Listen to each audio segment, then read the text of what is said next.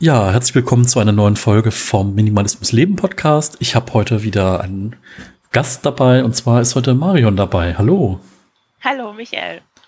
Ja, vielen Dank erstmal, dass es so spontan auch geklappt hat. Ähm, mit der, mit dem Termin finden auch. Ähm, das ist ja auch manchmal ein bisschen eine Herausforderung, dass man so ein bisschen Freiraum dann hat und freie Zeit und ja, ich bin auf Instagram natürlich äh, auf dich gestoßen, so wie man heute irgendwie Menschen findet. Man findet sie auf Instagram. Ja. Früher hat man sie auf Blogs gefunden oder auf irgendwelchen Treffen, aber mit den Treffen ist ja gerade so in Pandemiezeit ein bisschen schwierig. Und äh, ja, ich finde das schön, dass wir uns ja ein bisschen austauschen können und äh, ja, dass die Leute dich ein bisschen besser kennenlernen können. Wir haben gerade schon irgendwie kurz gesprochen über ähm, minimalistisch leben oder mit Nicht-Minimalisten zusammenleben. Und äh, da habe ich gesagt, Mensch, äh, jetzt müssen wir auch das Mikrofon anmachen, damit ihr auch alle mithören könnt.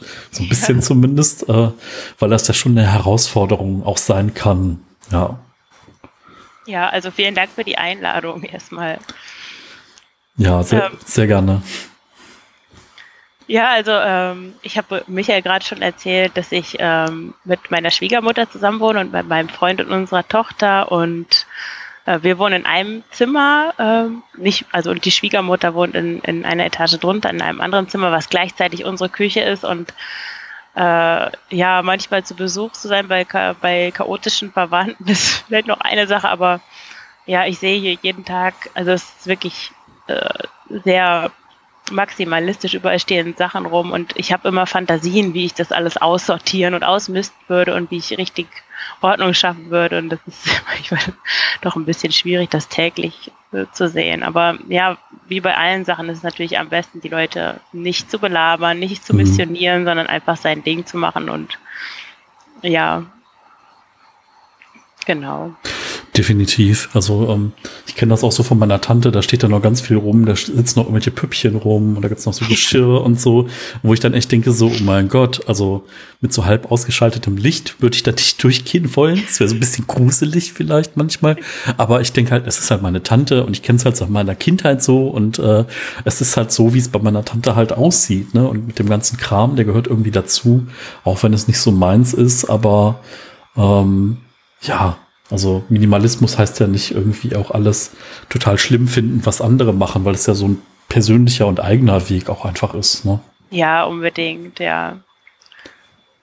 Ja, also ich glaube, Zusammenleben in, in einem Haus hat ja dann auch nochmal so seine, seine Komponenten, weil man sich ja zwangsläufig auch immer über den Weg läuft. Ne? Ich sag mal, man verbringt Zeit miteinander, man isst vielleicht auch dann zusammen, ne? man teilt sich vielleicht Waschmaschine etc. Und äh, ja, das ist, ähm, da kann man vielleicht nicht alles so ausleben, wie man möchte, aber so in seinem Bereich kann man ja tun und machen, was man dann will. Ja, Gott sei Dank. Obwohl mein Freund ist auch, also er ist eigentlich in seinem Herzen, ist er Minimalist, glaube ich, aber ähm, er will dann immer so sein eigenes Ding durchsetzen und versucht, ähm, ja, seine Ecken so zu bekommen und es werden es immer mehr und jetzt beschäftigt er sich mit Fotografie und dann braucht man natürlich auch viele Dinge und in einem Zimmer, ja, da muss man sowieso, egal ob man Minimalist ist oder nicht, darauf achten, dass es alles, ja, dass es irgendwie mehr oder weniger ordentlich ist und alles seinen Platz hat, weil sonst, ja, dreht man durch. Hm. Ja, ja, definitiv. Ähm, Ordnung ist ja auch so ein ganz interessantes Thema. Ähm, also es gibt ja so ganz viele klassische Dinge. Jedes Ding muss so seinen Platz haben oder ja. äh, dass man, äh, dass man auch schaut, dass Gleiches irgendwie am gleichen Ort ist und die Kleidung jetzt nicht an vier verschiedenen Orten zu finden ist zum Beispiel. Aber ähm, so der große Trick ist ja auch, um Ordnung zu halten. Also keine Ahnung. Ich finde ja Minimalismus, wenn man weniger hat, ist das mit dem Ordnung halt noch einfach einfacher. Ne? Man äh, muss nicht so viel, ja. hat auch nicht so viel, was man durch die Gegend räumen muss dann. Ja, das kann sich gar nicht so verteilen. Also wenn ich sitze jetzt hier gerade an dem Schreibtisch meiner Schwiegermutter, weil mein Freund arbeitet, äh, er arbeitet gerade und äh, da kann ich nicht sein in unserem Zimmer. Aber hier stehen auf dem, allein auf dem Arbeitstisch äh, steht überall, da steht Nagellack, da stehen äh, alle möglichen Schächtelchen mit irgendwelchen Andenken, Steinen, Knöpfen. Äh, Plastikflaschen mit Sachen, irgendwas für die Katzen, tausend Cremedosen und so weiter auf dem Arbeitsplatz nur. Also äh, ja. Okay, für die Podcastaufnahme am Sonntag wird's gehen, aber äh, ich sehe schon, das ist nicht deins auf jeden Fall. Nee. Ja. Wie bist du eigentlich äh, auf das Thema Minimalismus gestoßen? Also äh, gab es da irgendwie einen Aha-Moment oder war das was, was schon immer in dir drin war? Oder wie ging das so bei dir los in dieser Richtung? Ja, ich bin eigentlich so eine Sammlerin. Ich habe schon als Kind viele Dinge gesammelt. Ich hatte eine Schublade, wo das war meine Rummelschublade, da waren alle möglichen Sachen drin. Und ich habe alles gesammelt, Stofftieren, Überraschung, Stofftiere und Überraschungseifiguren, solche Dinge. Und dann ähm, hatte ich meinen ersten Job im Ausland äh, in, in Kasachstan. Und da bin ich angereist mit zwei großen Koffern, also Max die größten Koffer, die, die man so kaufen kann. und die sind auf dem Hinflug auch noch verloren gegangen und kamen dann erst nach ein paar Tagen an. Ich hatte also nur mein Handgepäck dabei, was witziger, weil erst war ich natürlich äh, schockiert, aber dann habe ich die Sachen gar nicht vermisst eigentlich, als die Koffer wieder aufgetaucht waren. Und ja, damals hatte ich zum Beispiel noch keinen E-Book-Reader, da waren Bücher drin. Die Ausgabe von Krieg und Frieden hatte ich da, glaube ich, mit dabei, die Taschenbuchausgabe. Weil wer weiß, ob es in Kasachstan deutschsprachige Bücher gibt. Äh, ja, und als ich dann aber zurückkam nach einem Jahr in meine Wohnung, und ich habe hab damals in einer Zwei-Zimmer-Wohnung gewohnt, alleine, äh, war alles noch voller Zeug, das ich längst vergessen hatte und diese Sachen in den Koffern, die ich eigentlich auch nicht benutzt hatte. Und da dachte ich so, jetzt reicht's. Und dann habe ich äh, im Internet geguckt, da bin ich auf diese amerikanische Minimalistin gestoßen, die hat die so eine große, wie hieß die denn? Die hat ein Buch Less of The Joy of Less. Ich habe jetzt den Namen vergessen. Mhm. Äh, ich sag dir das später noch ganz zu Bild verlinken. War das nicht äh, Francis J. oder sowas? Ich bin ja, mir da nicht so. Genau, so ja. Ja, genau. Und dann habe ich den ganzen Blog, ich habe es inhaliert, ich habe mhm. äh, alles, äh, alle Artikel gelesen und habe dann angefangen auszumisten. Und dann bin ich auch ziemlich radikal vorgegangen. Ich neige dazu, dann, wenn ich was mache, dann mache ich das richtig. Also genau wie ich vorher richtig gesammelt habe, habe ich dann richtig ausgemistet. Und ja, ich habe dann alle Kleidung verkauft und die Bücher bin ich alle losgeworden. Ja, und die Wohnung habe ich letzten Endes dann auch aufgegeben und bin dann weiter, hatte verschiedene andere Jobs dann auch im Ausland, was natürlich viel leichter war mit, mit nur so einem Handgepäckskoffer. Ja, das war mein Einstieg eigentlich. Ja, spannend. Also ähm, vielleicht gehen wir noch mal einen Schritt zurück. Wie bist du nach Kasachstan gekommen? Also Kasachstan kennen viel, die meisten Leute vielleicht irgendwie so durch Borat und durch diese Filme. Oh ja. ist ein bisschen traurig, dass man sich über sowas dann erst ja, daran erinnert, stimmt. aber ähm, vielleicht äh, ist ja vielleicht ganz interessant, wie, wie kommt man nach Kasachstan? Ja, ähm, ich habe Philosophie studiert und habe keinen Job in Deutschland gefunden und habe dann ähm, über den DRD, die haben so ein Sprachassistentenprogramm, äh, da habe ich dann einen Job in, in Kasachstan bekommen als Sprachassistentin. Also da äh, unterrichtet man Deutsch an der Universität und ähm, ja, das ist so, ein, so eine Art Sprachlehrer eigentlich. Und ich war in Alma, Almaty, also das ist, war früher die Hauptstadt, eine sehr schöne Stadt im, im Süden, klimatisch schön gelegen, in den Bergen und gleichzeitig, ja, genau. Und da bin ich dann, habe ich ein Jahr dann Deutsch unterrichtet an der Universität. Wow. Was haben so Freunde, Familie, Bekannte gesagt, so dass du sagst, ach, ich bin jetzt mal weg. Äh, war das so, ach ja, das ist irgendwie klar, dass du das machst? Oder haben sie das ja, schon? schon. Echt? Okay. Ja, doch.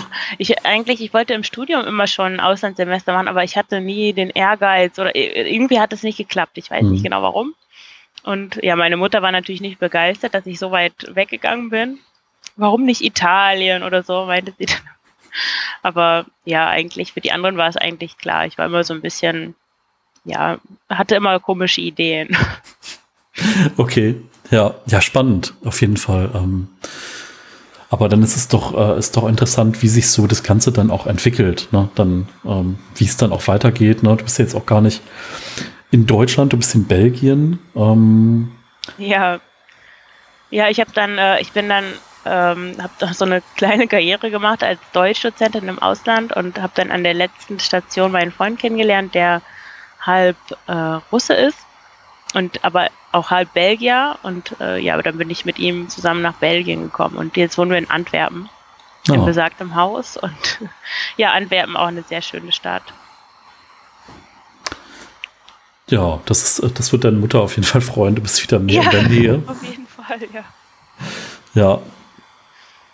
Ja, also was wahnsinnig spannend ist, ist natürlich unterschiedliche Kultur. Ähm, ja, jetzt wahrscheinlich auch, es ist gerade in diesen Zeiten, so Pandemiezeiten, ist ja auch alles irgendwie anders. Ne? Also so, wenn ich jetzt hier irgendwie auf Deutschland blicke oder auch Belgien hat ja am Anfang auch eine massiv hohe Welle gehabt, so mit mhm. Infektionszahlen und irgendwie, äh, auch wenn man so nah beieinander ist von der Grenze her, sind so die Dinge, wie, wie dann gegen sowas vorgegangen wird, ja auch immer anders. Und Menschen reagieren ja auch anders auf irgendwie politische Maßnahmen und äh, ähm, ist, glaube ich, interessant, weil manchmal kriegt man ja in seiner eigenen Bubble gar nicht so viel mit. Ne? Das ist so, man muss irgendwie auch im Internet schon so ein bisschen hin und her klicken, um mal zu sehen, wie ist denn jetzt die Lage in Indien, wie ist die Lage in Afrika, alles, was jetzt nicht so äh, direkte äh, Staaten sind, die jetzt hier rund um Deutschland sind, äh, da kriegt man erstmal gar nicht so viel mit, wie es da aussieht. Und ähm, ja, das stimmt. Ist dann interessant, dass du da auch mal so voll über den Tellerrand gucken konntest. Ähm, ich fand das, ja. mir ist das damals mal bewusst geworden, so beim Thema äh, Märchen und Sagen und äh, Geschichten und Legenden, dass äh, das ja auch so einfach Themen sind, die auch nur regional begrenzt sind. Ne? Also so Gebrüder Grimm Märchen denkt man so, das ist so Weltkulturerbe und dann geht man so ein bisschen mhm. andere Regionen rein und sieht so, nee, nee, da gibt's ja noch ganz andere Kulturen ja. rund um Märchen oder auch, äh, ich sag mal, viele Flüchtlinge, die nach Deutschland gekommen sind, die konnten mit Harry Potter gar nichts anfangen. Und man alle hat irgendwie gedacht, immer äh, Pottermania hat die ganze Welt ja. ergriffen und nee, irgendwo gab es so eine Grenze und dann hat es aufgehört. Und äh, ja. Und natürlich noch die Leute, die es ignoriert haben oder die es nicht haben wollten oder wissen wollten, ähm, fand ich aber auch nochmal spannend, dass man immer so seine Schubladen sich bastelt für so seinen kulturellen Raum, die da auch ganz gut funktionieren und dass dann immer aber wieder die Momente gibt, wo man denkt so, ah, bis hierhin passt so diese Anzahl der Schubladen, die ich habe und dann hört es einfach auf und dann ja. merkt man irgendwie, das mit den Schubladen ist ein doofes System und äh, vielleicht hat man auch ein paar zu wenig davon dabei. Ja. Ja, und während man in den Schubladen ist, merkt man ja gar nicht, dass man drin ist. Das ist ja immer das Fiese. Auf jeden Fall, ja. Und also deswegen darf da finde ich das Internet ganz toll. Also es gibt halt immer die Gefahr, dass man auch in seiner Bubble bleibt. Aber es gibt halt immer auch wieder ja. die Möglichkeit, dass man auch mal mit Themen in Berührung kommt. Also ich habe zum Beispiel nicht studiert und in den äh, Kreisen an der, in den universitären Kreisen ist so dieses Thema genderneutrale Sprache oder so, ist ja was, was die letzten fünf, sechs, sieben, acht mhm. Jahre da massiv äh, ähm, zur Normalität geworden ist und das ist halt in der Mitte der Gesellschaft noch lange nicht angekommen, mittlerweile bei den Zeitungen halt, aber so in so einer Alltagskultur ist das immer noch so ein nischiges Thema. Das ist, glaube ich, so wie auch neue deutsche Rechtschreibung sich halt auch erst über 10, 15 Jahre durchsetzt, gibt es einfach so Themen, die in einer gewissen ja, in einem gewissen Umkreis halt wirklich, wirklich extrem diskutiert werden und auch definiert werden und auch randschärfer werden und dann aber erst so wirklich in die Gesellschaft ausgerollt werden. Über Jahre dann.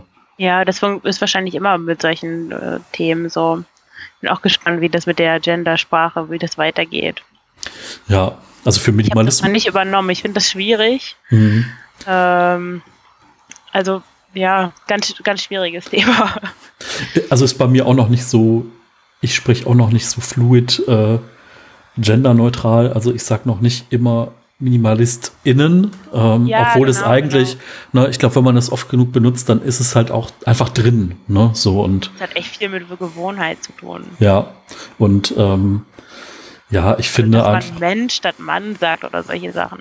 Ja, oder dann immer so diese, diese Umlageworte, dass man nicht mehr sagt Studenten, sondern sagt man Studierende sagt. Ich finde, das kann man ja. sich irgendwie schneller antrainieren. Das ist ähm, einfacher, ja.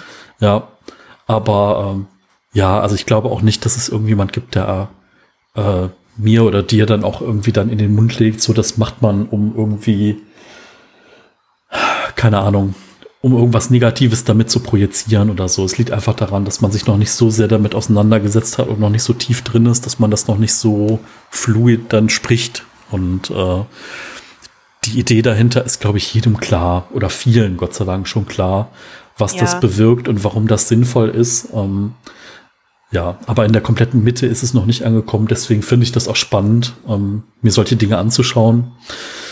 Ähm, ist so ein bisschen wie mit Minimalismus auch. Ne? Das hat man irgendwie habe ich vor zehn Jahren dann mal so für mich entdeckt und da gab es irgendwie drei, vier, fünf Blogs in Deutschland und äh, in Amerika waren sie dann schon so ein, zwei Jahre weiter und mittlerweile äh, wissen halt einige schon so ein bisschen was mit dem Begriff anzufangen. So, da verstehen so, ah, okay, mit dem weniger und es ist halt nicht nur aussortieren und aufräumen, sondern es ist halt irgendwie ja. auch so Lebensstil und Weltanschauung und auch irgendwie ein Gesamtheitsmodell. Ja, das ist ganz interessant. Ich habe neulich, als ich äh, meinen Podcast gestartet habe, da habe ich meinem Bruder auch davon erzählt und mein Bruder ist so ein totaler Mainstream-Typ, der geht gerne in Oh Gott, ich muss jetzt aufpassen, was ich hier sage. Das hört sich so an, als wäre ich total negativ mit auch mit meiner Schwiegermutter, die ein ganz großartiger Mensch ist. Aber ja, mein Bruder äh, guckt gerne so gute Zeiten, schlechte Zeiten, hört sich gerne Musicals an, sowas. Also der ist kein Underground-Kultur-Mensch irgendwie und der meinte mhm. dann, okay, Minimalismus, Ernährung. Ernährung ist ja, ist ja, das ist ja ein super Thema, da haben ja alle Leute irgendwas mit zu tun, aber Minimalismus ist ja schon sehr speziell. Und dann habe ich erst, ja, habe ich gesagt, ja, okay, stimmt, Minimalismus ist auf jeden Fall spezieller als Ernährung, aber danach habe ich angefangen, habe ich gedacht, nee, das stimmt eigentlich gar nicht. Eigentlich ist Minimalismus schon lange keine Nische mehr. Wenn man, wenn man sich anguckt, welche Bücher in den, in den Bestsellerlisten sind und so weiter. Und das, mir kommt es vor, als wäre das mittlerweile überall. Mhm. Also jetzt gerade mit Corona und so viele Leute haben angefangen, ihren Keller auszumisten und und die ganzen, ähm, wo man die seine Klamotten so haufenweise hinverkaufen kann, die nehmen schon gar nichts mehr an und irgendwie kommt, kommt mir das vor, als würde, würde das echt so ein Trend werden. Ein Massenphänomen. Ja, ja, definitiv. Also ich glaube, das Problem ist einfach, dass ähm, es mittlerweile auch so, ähm, also bei diesem Trend finde ich es immer schwierig, dass die Leute das einfach so ein bisschen übernehmen, ohne dass es von innen herauskommt. Ne? Also man hat selber hat irgendwie, ne, du hast diesen Blog gelesen und es hat irgendwie geklickt und du hast so gemerkt, okay, das ist mein Ding und das mache ich jetzt mal. und bei den Leuten ist es so, ah, das ist so der Trend XY, so wie jetzt alle Hosen in dem Cut sowieso tragen, ne, so und dann springen Leute auf diesen Minimalismuszug auf, ohne dass es so ihr Ding ist. So wie wahrscheinlich jeder die letzten fünf Jahre mal Yoga ausprobiert hat, weil alle Yoga machen. Ja, ähm, ähm, ja das ist ein guter Punkt mit dem mein Ding, ja. Ja. Ja, aber es ist ja gut, ne? Dann äh, man erreicht auf jeden Fall mehr Leute damit und es kann ja auch für viele einfach eine Bereicherung sein. Ne? Es muss ja nicht äh, auch das ganze Spektrum sein, ne? wenn jemand dann irgendwie seinen, seinen Keller aussortiert bekommt und irgendwie äh, die Wohnung ein bisschen luftiger wird, dann ist ja damit auch ja. schon viel gewonnen. Ne? Auf jeden Fall. Meine Mutter zum Beispiel ist auch kein minimalistischer Typ, aber die hat jetzt angefangen, alle Sachen für meine Tochter hat sie auf eBay Kleinanzeigen gekauft. Also hm. die hat ganz wenige Sachen für sie neu gekauft und das finde ich großartig, wenn, also das sind ja diese kleinen Schritte, die eigentlich, die zählen. Und sie macht sich jetzt auch mehr Gedanken über ihren Kleiderschrank, dass sie keine neuen Sachen mehr braucht, dass sie eigentlich ja alles hat und kauft dann auch gebraucht, aber dann höhere Qualität und ja, das ist doch super, wenn man, da muss man nicht seine ganze Wohnung gleich ausräumen und seine Sachen zählen oder sowas. Auf jeden Fall, klar. Also das ist halt, ich bin ja auch kein extremer Minimalist. Ne? Es ist jetzt nicht so, dass ich nur noch 50 Teile habe oder dass ich so ähm, da der, der ja, der ganz Extreme bin.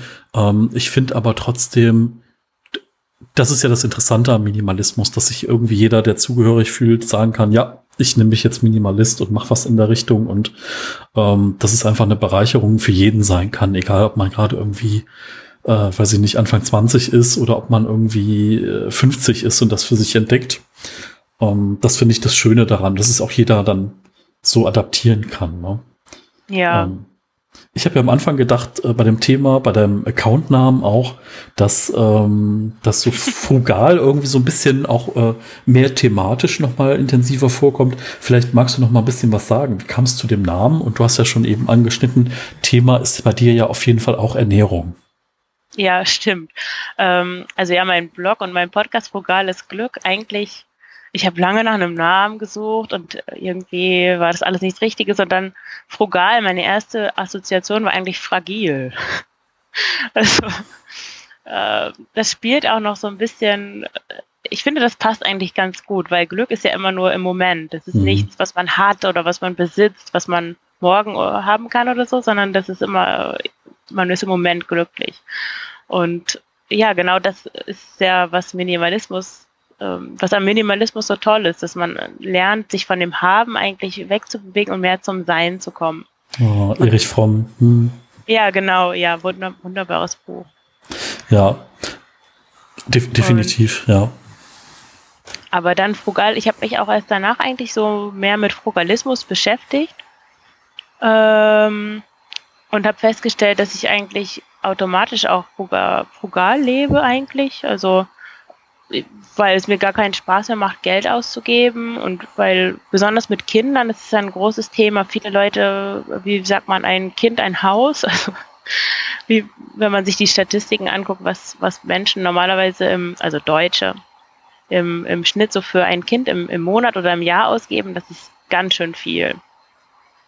Aber das muss eigentlich gar nicht sein, weil entweder sind es zu viele Sachen, die die Leute kaufen, oder sie kaufen alles neu und wenn man das gebraucht kauft, dann hat man fast gar keine Ausgaben. Mhm.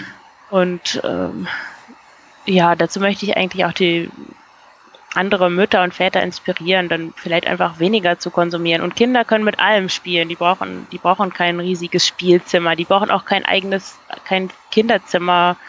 Ähm, ja. Und auch äh, dasselbe gilt auch für Lebensmittel. Also ich bin auf jeden Fall dafür, Qualität zu kaufen, statt ja, also hochwertige Lebensmittel. Aber wenn ich sehe, wie viel viele Leute auch für Geld, also für Lebensmittel im Monat ausgeben, sind manchmal ganz schön hohe Beträge. Also so 500 Euro ist da nichts. Besonders wenn man eine Familie hat. Ich gebe, okay, das ist vielleicht auch sehr wenig, aber ich gebe so 120 aus oder so im Monat. Und ja, das Coole daran ist natürlich, dass ich weniger arbeiten kann oder darf. Ähm, ich war letztes Jahr selbstständig, da habe ich äh, nicht so viel mit verdient, also als selbstständig als virtuelle Assistentin. Aber das war kein Problem. Ich konnte eigentlich, ich konnte mir das immer ausprobieren und machen, was ich wollte und habe nicht gedacht, oh Gott, ich habe aber monatlich Ausgaben von 1500 Euro oder sowas und ich muss unbedingt meinen Vollzeitjob haben und meine Tochter ist die ganze Zeit in der Kita und ich sehe sie eigentlich gar nicht. Ich finde das wichtig, also das Tolle an, an, am Frugalismus ist eigentlich, dass man mehr Freiheit hat auszuwählen, wie man eigentlich leben will. Hm. Das ist für mich der Punkt.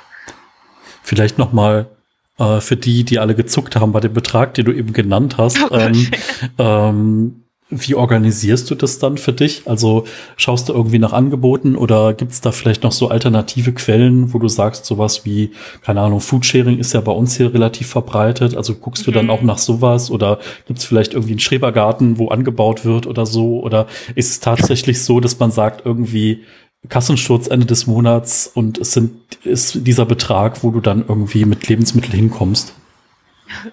Ähm, ich habe also Foodsharing gibt hm. es in Belgien ist nicht so groß wie in Deutschland. Ich habe eigentlich keine Gratisquellen, würde ich sagen, hm. außer das, was meine Schwiegermutter kauft. Also wenn die Äpfel kauft, esse ich auch mal einen Apfel davon, aber eigentlich kaufe ich schon meine eigenen Sachen. Aber mein Trick ist eigentlich, ich gehe im unverpackten Laden einkaufen. Das ist auf den ersten Blick teurer, aber eigentlich äh, ja, wenn man nur eine bestimmte, ähm, ich habe ein bestimmtes Kontingent an Sachen, die ich immer wieder neu kaufe, also so Basis-Lebensmittel eigentlich, Hirse, Reis, ähm, Nüsse, obwohl die sind natürlich ein bisschen teurer, aber wenn man gut, wenn man jetzt nicht da kiloweise einkauft, geht es auch. Und dann Hülsenfrüchte. Solche Sachen kaufe ich da ein, alle zwei Wochen. Das kostet meistens so 20, 30 Euro. Und die frischen Sachen kaufe ich auf dem Markt ein. Und das ist so ein Markt, wo es viele so arabische, türkische Anbieter gibt und die Sachen sind da wirklich super günstig, vor allen Dingen, wenn man saisonal kauft. Mhm. Dann, ja, und dann koche ich irgendwie so ein, ich koche auch viel vor, wenn ich dann mit irgendeinem so Kohl oder, oder so ein Gericht koche und dann habe ich daraus vier Portionen. Das kostet ja fast nichts. Also so komme ich dann hin. Das teuerste ist vielleicht Sojajoghurt, den ich kaufe, weil ich ernähre mich auch vegan und also oder überwiegend vegan. Und ja, aber im Prinzip es ist eigentlich ganz einfach. Ich, ich weiß gar nicht. Ähm ja, und Kaffee. Kaffee ist natürlich auch teuer. Aber hm. Also ich muss sagen, ähm, ich finde das total spannend, was du gesagt hast. Ich glaube, an manchen Stellen ist einfach auch vielleicht so das Wissen verloren gegangen. Ich habe das mal gesehen. Ich habe mit meiner Tante Sauerkraut gemacht und meine Tante ist jetzt mhm. Ü70 und die hat das halt immer noch in so einem Steinguttopf angesetzt. Ne? Und ich meine, wenn du dann so drei Kohlköpfe nimmst und verarbeitest die zu Sauerkraut, das ist so eine ewig große Menge. Das ja. kannst du halt irgendwie ja, da hast du halt für, für Wochen irgendwie immer eine Beilage da, dazu.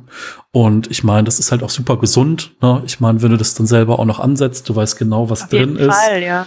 Ähm, keine, keine Stoffe drin, die es irgendwie so nicht gibt. Ne? Also sie hat dann auch gesagt, ja, wir haben früher alles selber gemacht. Wir haben irgendwie äh, dann hier auch so Kefir-Derivate und sowas. Da hat man einfach die Milch hm. oben auf den Schrank gestellt und dann ist die irgendwann sauer geworden und äh, ja. so so Sachen, die heute halt keiner mehr macht, weil jeder denkt, oh, das staubt dann zu und äh, keine Ahnung was. Und ja. ähm, ich glaube, da ist echt viel verloren gegangen.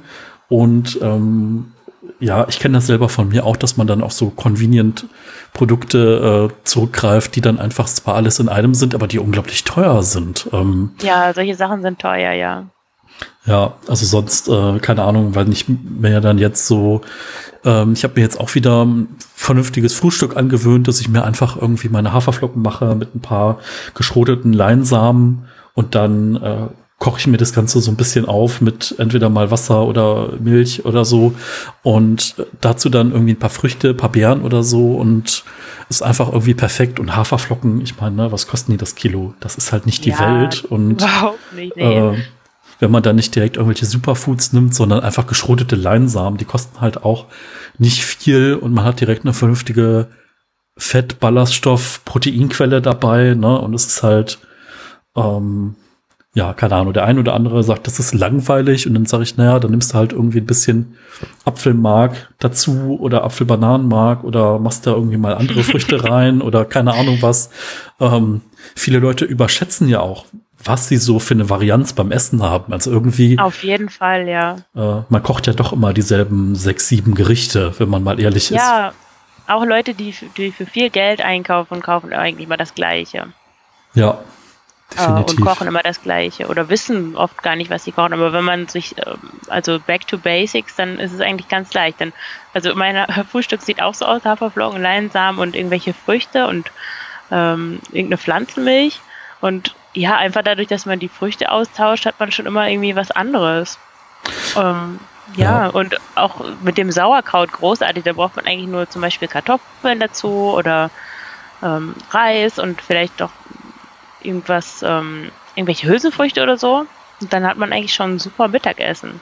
Mhm. Also man muss ja nicht immer so, so was super Fancyes machen, was aussieht wie aus dem Katalog, sondern oft sind es die einfachen Dinge, die genauso gut schmecken und die einen genauso satt machen.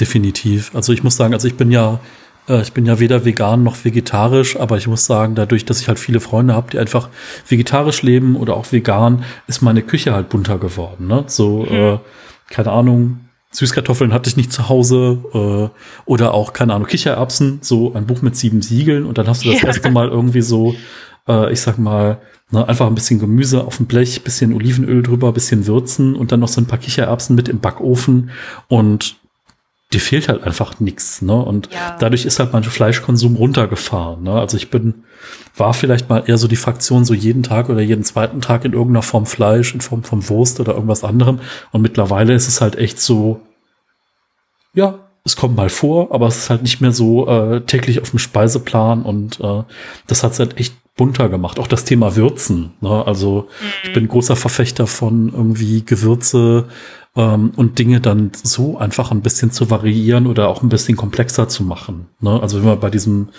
Porridge-Varianten bleiben, äh, mal ein bisschen Zimt, mal ein bisschen Kardamom, mal irgendwas anderes, ne? dann hast du einfach nur so eine Prise Gewürz drauf und das hat wieder eine andere Richtung. Und das sind ja auch so, das ist ja im Grammbereich, was man da so braucht, um da irgendwie ein bisschen Geschmack dran zu bekommen. Ähm, und es hat ja dann auch positive Auswirkungen, keine Ahnung, Zimt oder so reguliert ja, den Blutzuckerspiegel und so. äh, ja. Ja, oder selbst, ich habe selbst eine Zeit lang Kurkuma im, im Winter in das, ähm, da reingeworfen. Das klingt ein bisschen komisch, aber zusammen mit Pfeffer ist das echt ähm, ein ganz guter Geschmack. Spannend, ja. Stimmt. Oder frischer Ingwer geht auch. Da, ja. da braucht man ein bisschen Abhärtung vielleicht. Kann ich mir aber tatsächlich vorstellen. Also ähm, manchmal ist man ja gar nicht so experimentierfreudig, aber wenn man dann mal guckt, es gibt's ja auch bei Schokolade, irgendwie Schokolade mit rosa Pfeffer oder mit äh, anderen Geschichten ja, ja, dabei. Genau. Oder mit Salz.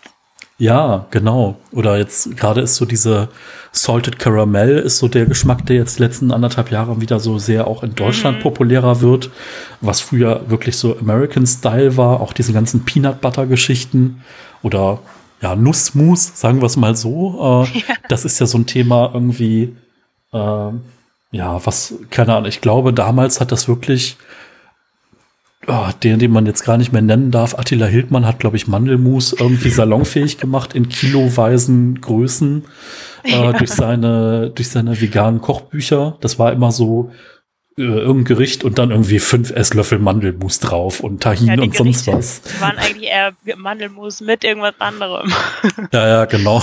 Also ich weiß nicht, ob der da gesponsert, gesponsert worden ist von der Mandelmus-Industrie, aber ähm, das, also das hat er auf jeden Fall irgendwie eingeführt, diese, diese Varianten. Und natürlich, klar, ich meine, wenn du nur irgendwie, wenn es dann primär Gemüse ist äh, und du dann halt nicht viel verarbeitet hast, musst du ja irgendwie gucken, dass du auf deine Fette und deine Kalorien kommst, ne?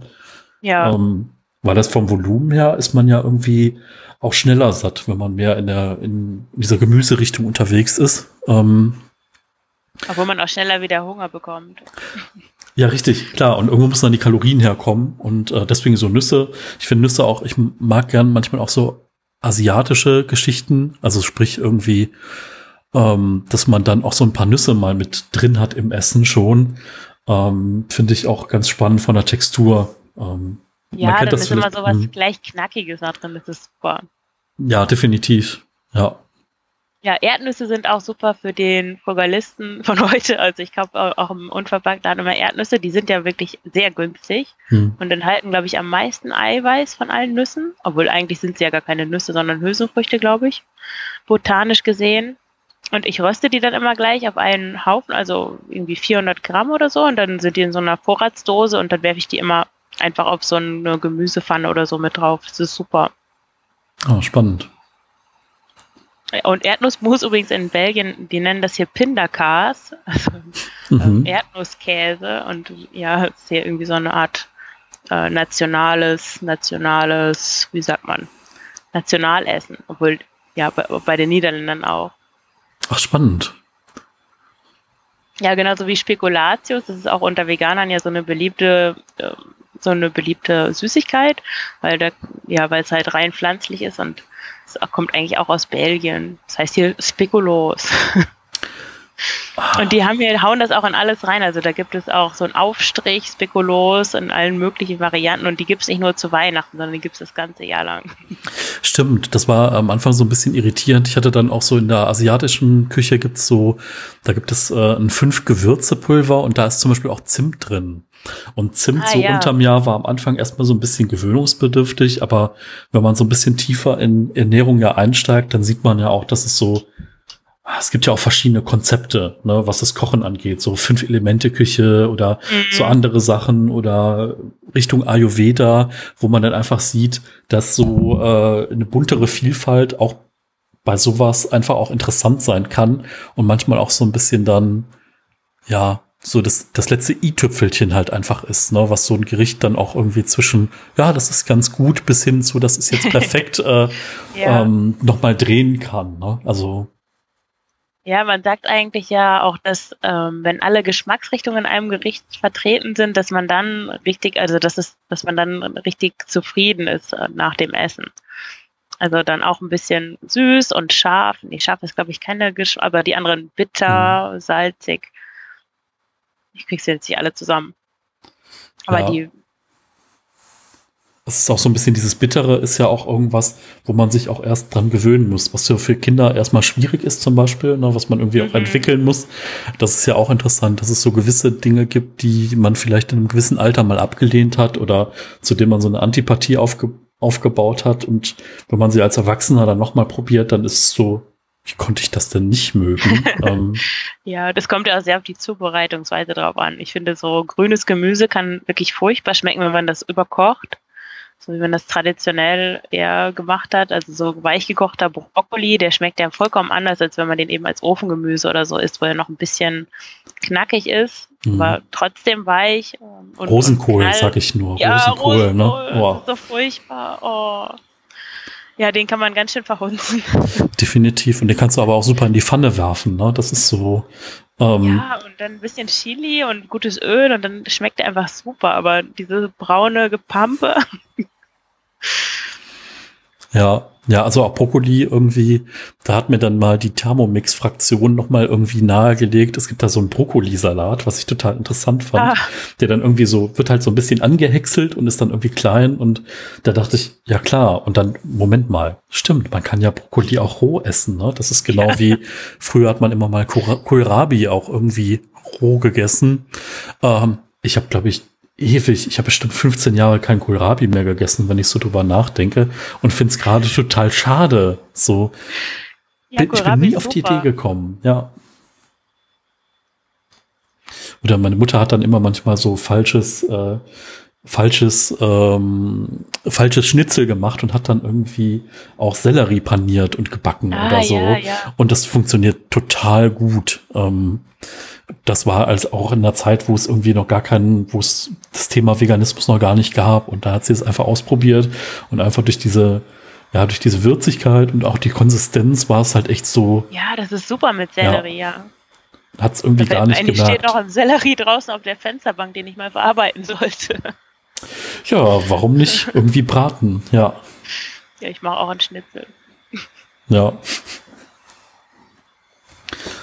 Ja, spannend. Und das Thema Ernährung, ähm, wie, bist, wie bist du darin, darauf gestoßen? Also ist das so direkt auch verknüpft mit dem Thema vegan dann oder ist es so, hat sich das so entwickelt ja, über die Zeit?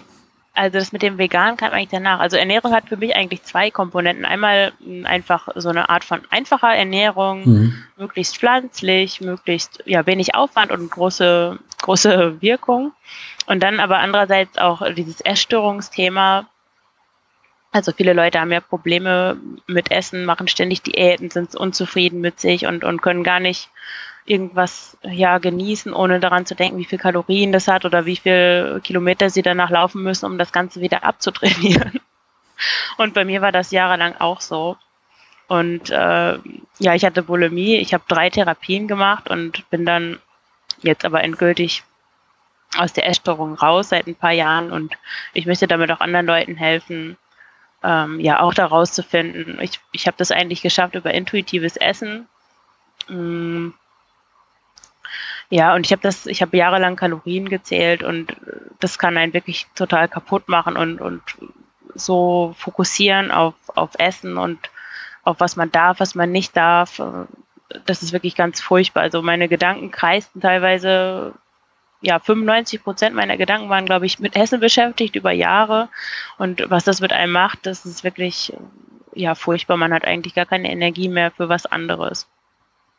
Hm. Ja, also ich, ich kann das nur unterschreiben. Also ich bin da auch noch auf einem Weg, so dieses emotionale Essen loszulassen. Ne? Also Essen ja. ist für mich immer so ein Ding, äh, in der Zeit, wo ich mich irgendwie einsam, traurig fühle oder wo irgendwie Stress aufkommt, dass ich immer noch dieses gelernte Verhalten habe, mich dann irgendwie mit Essen, man kann schon fast sagen, zu betäuben. Ne? Also mhm. es ist halt mhm. echt so dieses, ne, klar, wenn man irgendwie dann Tafelschokolade, sonstiges, wenn man dann so von Zucker überflutet wird, dann ist halt erstmal irgendwie alles andere weg. Ne? Das ist so Endorphine ja. etc., was dann so hochkommt. Ähm, und mittlerweile ist halt jetzt echt so, dass ich jetzt auch mal ja, dann einfach versuche, das zu substituieren, ne? dass ich dann gucke, wo kommt denn das eigentlich her? Wie kann ich das alternativ machen? Was hilft mir dann dagegen? Und dass ich auch schaue, man kann ja auch, also man isst dann Dinge und ist aber trotzdem nicht, nicht wirklich satt. Ne? Man äh, hat ja dann auch diese, dieses Craving nach mehr ähm, oder habe ich dann in dem Fall und dann zu gucken, was macht mich denn wirklich satt und was äh, was hält mich dann auch satt. Ne? Also sei es irgendwie ne, eine ausgewogene Zusammenstellung, dass man nicht irgendwie so ja, dass es halt bunter wird, dass es vielfältiger wird und dass man auch diese Themen wieder entkoppelt zwischen mhm. Nahrung, Sattsein, Essen und diesem ganzen emotionalen, was dann noch an, der, an einer anderen Stelle ist, ähm, da dann auch eine Trennung irgendwie wieder hinzubekommen. Aber das ist kein ja, einfacher das ist Weg. Schwierig. Ja. Das ist super schwierig. Vor allem, ja, meistens haben wir das ja als Kinder gelernt. Hm. Ähm, ich glaube, ich habe angefangen, emotional zu essen, als mein Bruder geboren wurde. Da war ich zweieinhalb.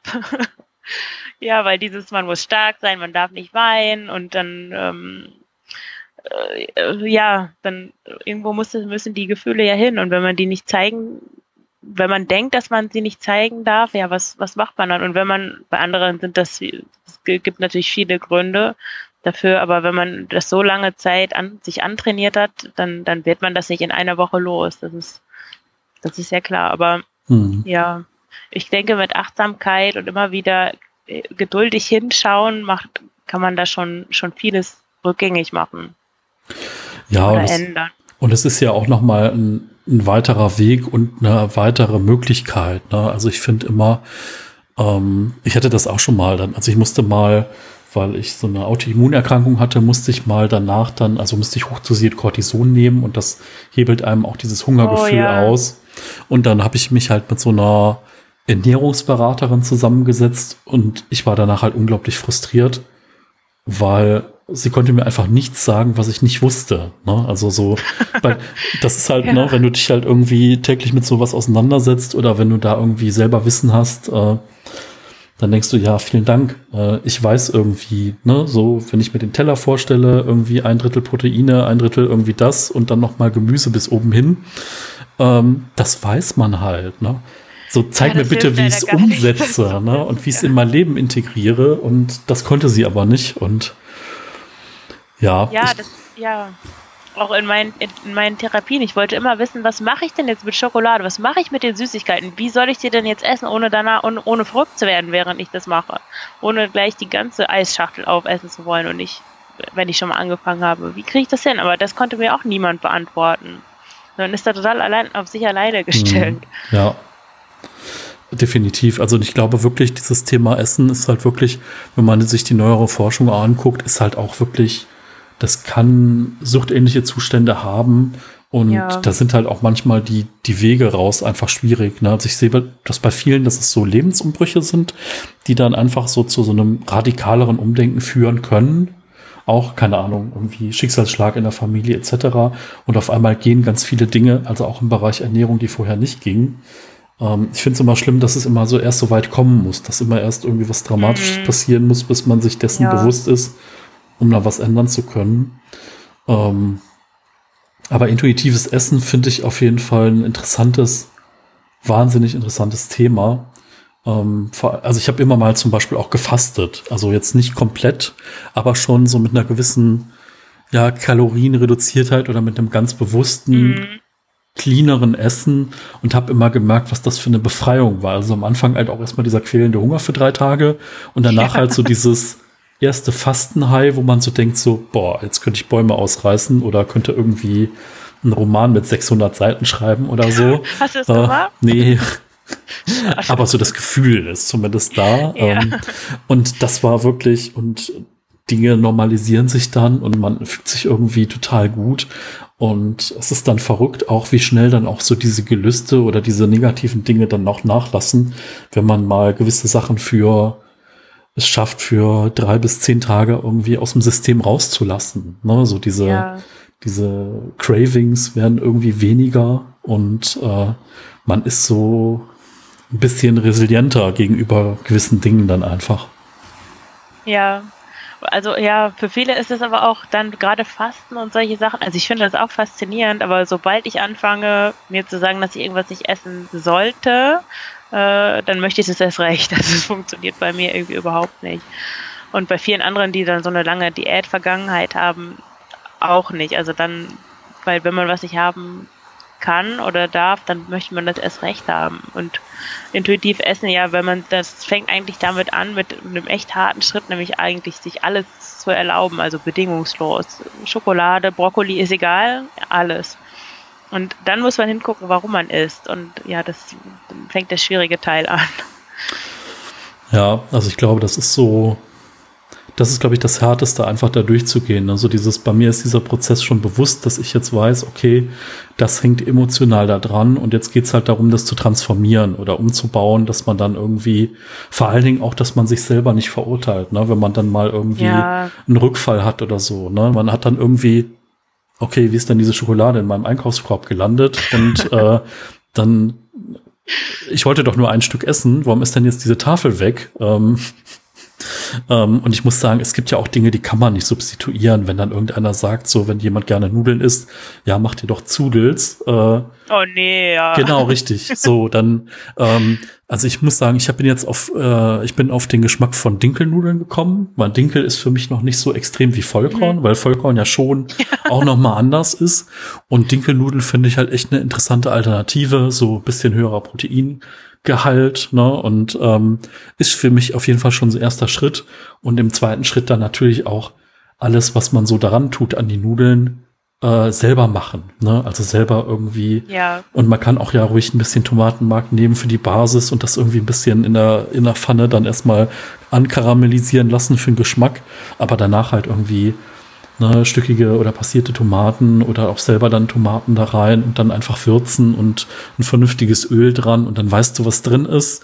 Und ähm, da auch wieder dieses, diesen Geschmack zu erleben. Ne, man ist ja manchmal auch geprimed irgendwie auf irgendwelche Geschmäcker, so, keine Ahnung, auf die Ravioli-Tomatensoße oder auf was oh, weiß ja. ich was, äh, keine Ahnung, wo man dann denkt, so, nee, so schmeckt Tomatensoße nicht, ne? Äh, Gott sei Dank schmeckt sie nicht so. Ähm, aber man muss dann ja. auch wieder umlernen. Ne? Ja, für sowas ist so ein äh, Reset wie, so, wie beim Fasten großartig, um, um seinen Geschmack wieder an natürliche Dinge zu gewöhnen. Dann ist ja auch immer dieses Erlebnis, dann hat man, dann isst man doch als erstes einen Apfel, glaube ich, oder bei den meisten Programmen. Und der Apfel ja. schmeckt dann ganz himmlisch und und wenn man dann Schokolade essen würde, also so eine klassische Schokolade, wäre die wahrscheinlich viel zu süß und gar nicht so also gar nicht lecker eigentlich, weil sie viel zu, viel zu viele Sachen enthält. Ja, gar genau. Nicht natürlich sind. Ja. Das ist, das ist halt einfach auch spannend, so dieses, ähm, wie besonders das dann auch ist. Ne? Also das ist so, ich habe jetzt auch mit ein paar Leuten zum Beispiel schon gesprochen, die mal einen Jakobsweg gegangen sind und die mhm. dann auch sagen, so dieser Moment, wenn man dann irgendwie ankommt und es war die letzte Etappe und man ist jetzt an diesem Ziel oder man ist jetzt mal, äh, kommt in dieser Unterkunft dann abends an und kann die Füße ausstrecken und ja, irgendwie mehr Bett, also Schlafräume mit 20 Leuten, alles ist egal. Ne? Man kann schlafen und ja. egal was ist und äh, das Frühstück am Morgen ist immer ein Traum und äh, ja, man hat irgendwie, es hat alles irgendwie eine andere Qualität dann. Ne? Ja, großartig. Tja, ja, spannend. Ähm, und zum intuitiven Essen bist du dann, also hast du das dann für dich entdeckt oder wie bist du, oder gab es da auch irgendwie die eine Seite, den einen Blog, wo du gesagt hast, oh, oh, guck nee. mal. nee, da eigentlich nicht. Da hm. habe ich dann ähm, in der letzten Therapie, habe ich mich gefragt, was mache ich jetzt mit der Schokolade? Und der Therapeut konnte es mir auch nicht sagen. Hat nur gesagt, dass er selber gerne Schokolade isst, sehr hilfreich. Ja. Und dann, ja, dann habe ich, ich habe damals auch sehr viel Sport gemacht, also so Krafttraining mit einem festen Plan und das musste immer alles sein. Und dann habe ich äh, damit angefangen, das alles erstmal sein zu lassen. Kein Sport mehr und keine, keine Kalorien zählen, nicht äh, keine Lebensmittel verbieten. Und ich habe es eigentlich einfach alles zugelassen. Äh, und ja, eigentlich habe ich dann erst verstanden, dass ich bestimmte Dinge von mir aus gar nicht, gar nicht brauche und gar nicht will. Also, okay, das war sehr schwierig, zwei Wochen keinen Sport zu machen, aber und dann hatte ich aber wieder Lust darauf und habe das aus, einem, aus einer ganz anderen Motivation gemacht. Und ich habe dann eine Zeit lang ganz viele Kekse und ungesunde, in Anführungsstrichen, Sachen gegessen und hatte dann aber plötzlich Lust auf Salat. Und das kam alles ganz automatisch, weil eigentlich der Körper weiß diese ganzen, ganzen Sachen. Man braucht ihm nicht von außen irgend so ein Konzept aufzustülpen und alles genau durchzuzählen und dann festzustellen, ah, so viel Eiweiß brauche ich und so viel, sondern wenn man, wenn man in sich hineinspürt und darauf achtet, dann, dann merkt man, ah, an diesem Tag möchte ich vielleicht mehr was Fettiges essen, an dem nächsten Tag mehr was Proteinhaltiges, dann habe ich Lust auf Brot. So, das ist immer ganz unterschiedlich und je nachdem, was der Körper braucht. Und ja, besonders dann war ich schwanger und in der Schwangerschaft merkt man, also war das für mir zumindest so, dass der Körper, dass man dann noch ein größeres Gespür für hat eigentlich, was man, was man braucht und was gerade gut ist. Hm. Total spannend. Also ich muss sagen, also ich habe auch immer so dieses, du musst irgendwie diese 10.000 Schritte gehen und du musst XY ja. machen. Und ich habe auch immer mal was mit, äh, also ich habe zwei, drei Mal was mit einem Personal Trainer auch zusammen gemacht. Und das war dann aber eher auch so ein bisschen, ich sag mal, eher so klar durch mein Übergewicht jetzt auch.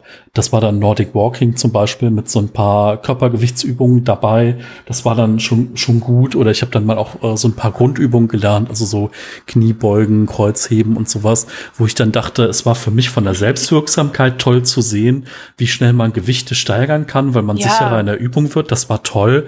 Aber auf der anderen Seite habe ich immer gedacht, nee, ich habe früher halt äh, Kampfsport gemacht, also ich habe halt Judo gemacht und ähm, finde halt irgendwie so eine Bewegung, die dir einfach Spaß macht. Ne? Das ist, glaube ich, der, das ist, glaube ich, so der, der Gamechanger an der Stelle, ne? dass man ja, sich nicht zwingen absolut. muss, sondern dass man irgendwas hat, wo man Lust drauf hat. Ne? Für den einen ist es irgendwie Fußball, für den anderen ist es Badminton, für den anderen ist es irgendwas anderes. Irgendwas, wo du halt dich nicht zu zwingen musst, ähm, diesen Sport zu machen, wo du so richtig einfach Lust drauf hast und Lust an Bewegung. Ähm, ja, und deswegen finde ich irgendwie ganz viel ausprobieren. Äh, ich war früher immer der Theoretiker. Ne? Ich habe erst 20 Bücher gelesen, bevor ich dann irgendwas mal praktisch gemacht habe. Ich habe äh, um, eine Zeit lang Tai Chi und Qigong gemacht und mache auch gewisse Übungen daraus immer noch und finde es total toll. Aber da war ich am Anfang auch so, ah, das Buch gelesen und das und dann jedes noch und anstatt mich dann einfach mal irgendwo anzumelden und es auszuprobieren und auch vielleicht mal bei zwei, drei Leuten auszuprobieren, weil äh, jeder jeder Lehrer, jeder Kurs äh, ist ja auch irgendwie anders. Ne? Das heißt. Ja, auf jeden Fall.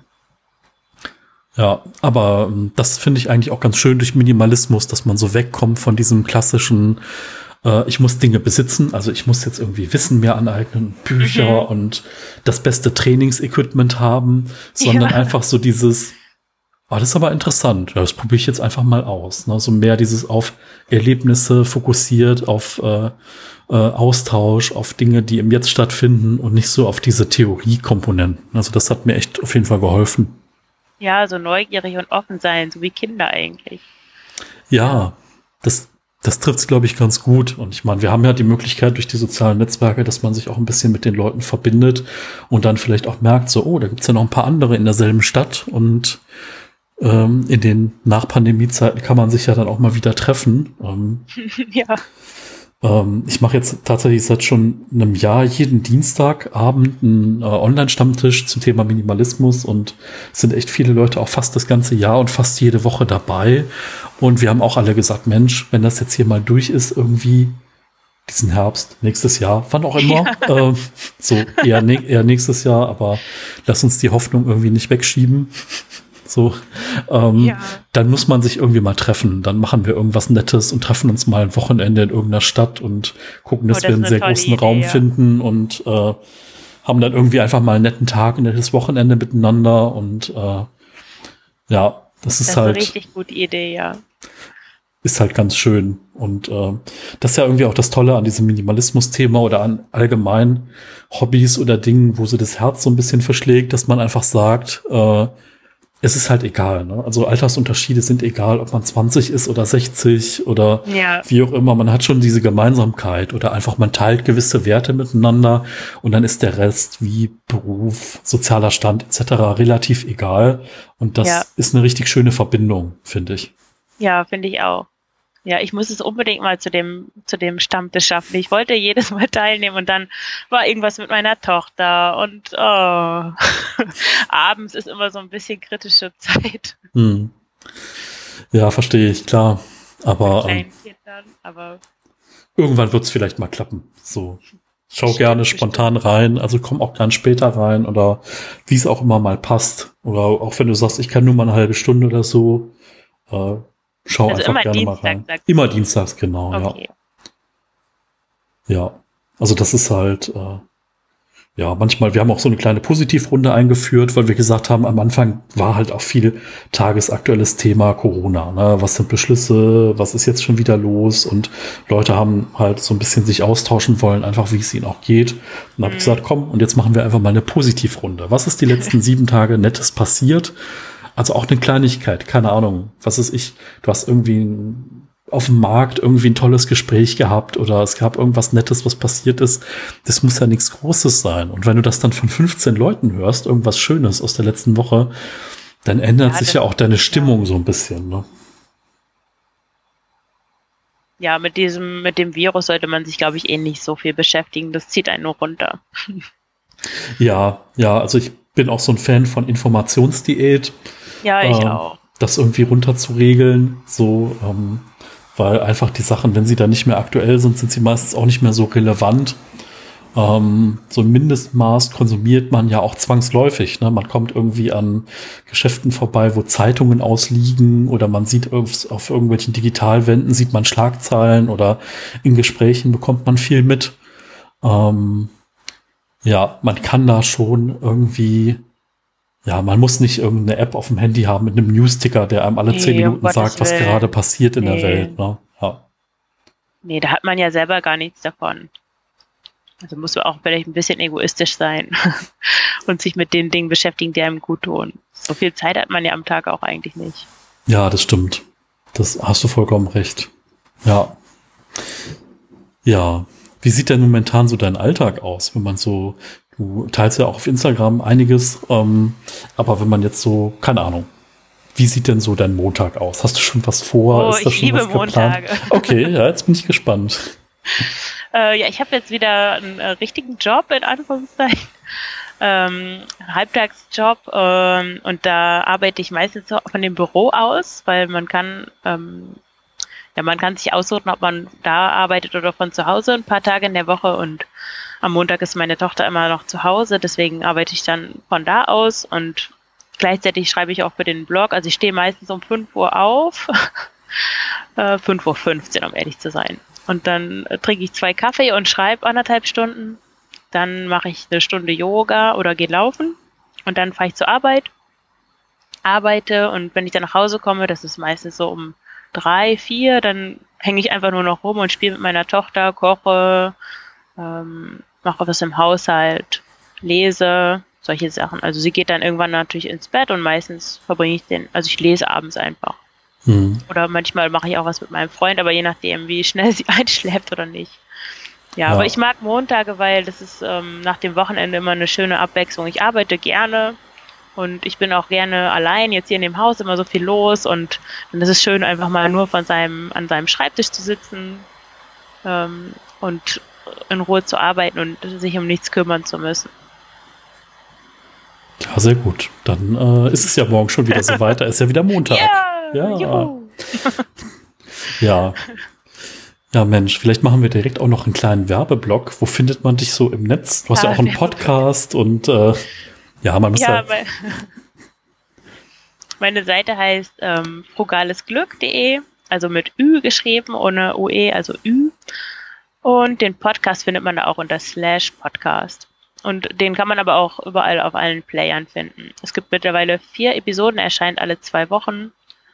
Ähm, ich bin auch auf Facebook, da gibt es eine Gruppe zum intuitiven Abnehmen übrigens, die ist ganz neu. Einfach intuitiv abnehmen eingeben. Und aber da gibt es auch die Frugales Glück, ähm, einfach die Seite und auch auf Instagram auch. Obwohl ich auf Instagram nicht so aktiv bin. Das klang jetzt so. ähm, ich finde Instagram irgendwie ein bisschen schwierig, weil ja dann immer die Fotos, ich, ja, gute Fotos zu machen und ja, und immer diese Likes, dann klicke ich da und drauf, ah, oh, wer hat mir ein Herzchen gegeben, dann finde ich das super und ah, oh, ja, ich lasse mich dann davon vielleicht mitreißen. Deswegen habe ich immer wieder Auszeiten. Ja, also ich glaube, ähm, ich habe das so ein bisschen festgestellt. Also ich habe den, also über Minimalismus blogge ich jetzt seit 2011 und damals war halt irgendwie dieses Blog-Ding noch so richtig groß. Und äh, das ist irgendwie 2014, 15 ging das auf YouTube richtig los mit Minimalismus. Und ich finde jetzt mittlerweile ist es halt so, dass viel auch über Instagram kommt und dass die Leute, mhm. dass man die dann über Instagram so erstmal sagt, hallo, hier bin ich. Übrigens, das sind meine Themen. Und wenn du mehr wissen willst, ja. hier ist übrigens mein Blog, hier ist mein Podcast. Man bekommt die Leute so dann auf die eigene Plattform in Anführungszeichen. Mhm. Ähm, und trotzdem finde ich es interessant, dass für viele es auch funktioniert, zum Beispiel nur auf Instagram zu sein oder nur auf YouTube zu ja. sein. Aber keine Ahnung, ich bin jetzt 38 und ich habe noch so diese idealistischen Vorstellungen von freiem Internet, was es ja auch in weiten Teilen schon nicht mehr gibt. Ähm, aber deswegen mir ist das schon wichtig, dass so meine Texte und so der äh, das Hauptsächliche, dass ich das auch irgendwie bei mir hab und vielleicht auch bei ja, mir auf der Seite hab. Ähm, weil viele Dinge ja dann auch, ja, wenn man keinen Instagram-Account hat, sieht man da halt auch nicht viel. Ne? Das ist so, Ähm, und die Texte ist ja dann auch schöner, wenn man sich dann auch mal intensiver und auch nur mit einer Sache auseinandersetzt. Sonst ist man ja so ein Bild von vielen, so beim Durchscrollen. Und ähm, ja, viele Leute mögen es ja dann auch einfach mal einen längeren Text zu lesen oder mehrere Texte hintereinander. Ähm, und das ist ja dann schon eine gute Möglichkeit, das auch auf einer eigenen Plattform dann auch darzustellen. Ja, ja das finde ich auch, ja. Ja, Mensch, vielen, vielen Dank, dass du dir heute die Zeit genommen hast. Ja, und ich dass danke das so dir, Michael. super gut geklappt hat. Ähm, und ja, ich bin gespannt. Ähm, wenn ihr Fragen habt, ne, schreibt Marion total gerne, folgt ihr. Ähm, ja, vielleicht tauschen wir uns da auch noch mal zum intuitiven Essen aus. Wenn ich da noch mal irgendwie ein paar Schritte gemacht habe, werde ich dich auf jeden Fall noch mal löchern. Ja, du vielleicht noch ein, zwei Tipps für mich hast. Ähm, Finde ich auf jeden Fall interessant. Also auch gerade die Verknüpfung, ähm, weil man sich ja da auch Dinge dann einfacher machen kann durch Minimalismus. Auch das ganze Thema Kochen ähm, Ja, finde ich sehr spannend. Ähm, ja, dann wünsche ich dir noch einen guten Sonntag und vielen danke. Dank und Wünsche ich dir auch. ja, bis bald. Bis bald. Mach's gut. Tschüss. Tschüss.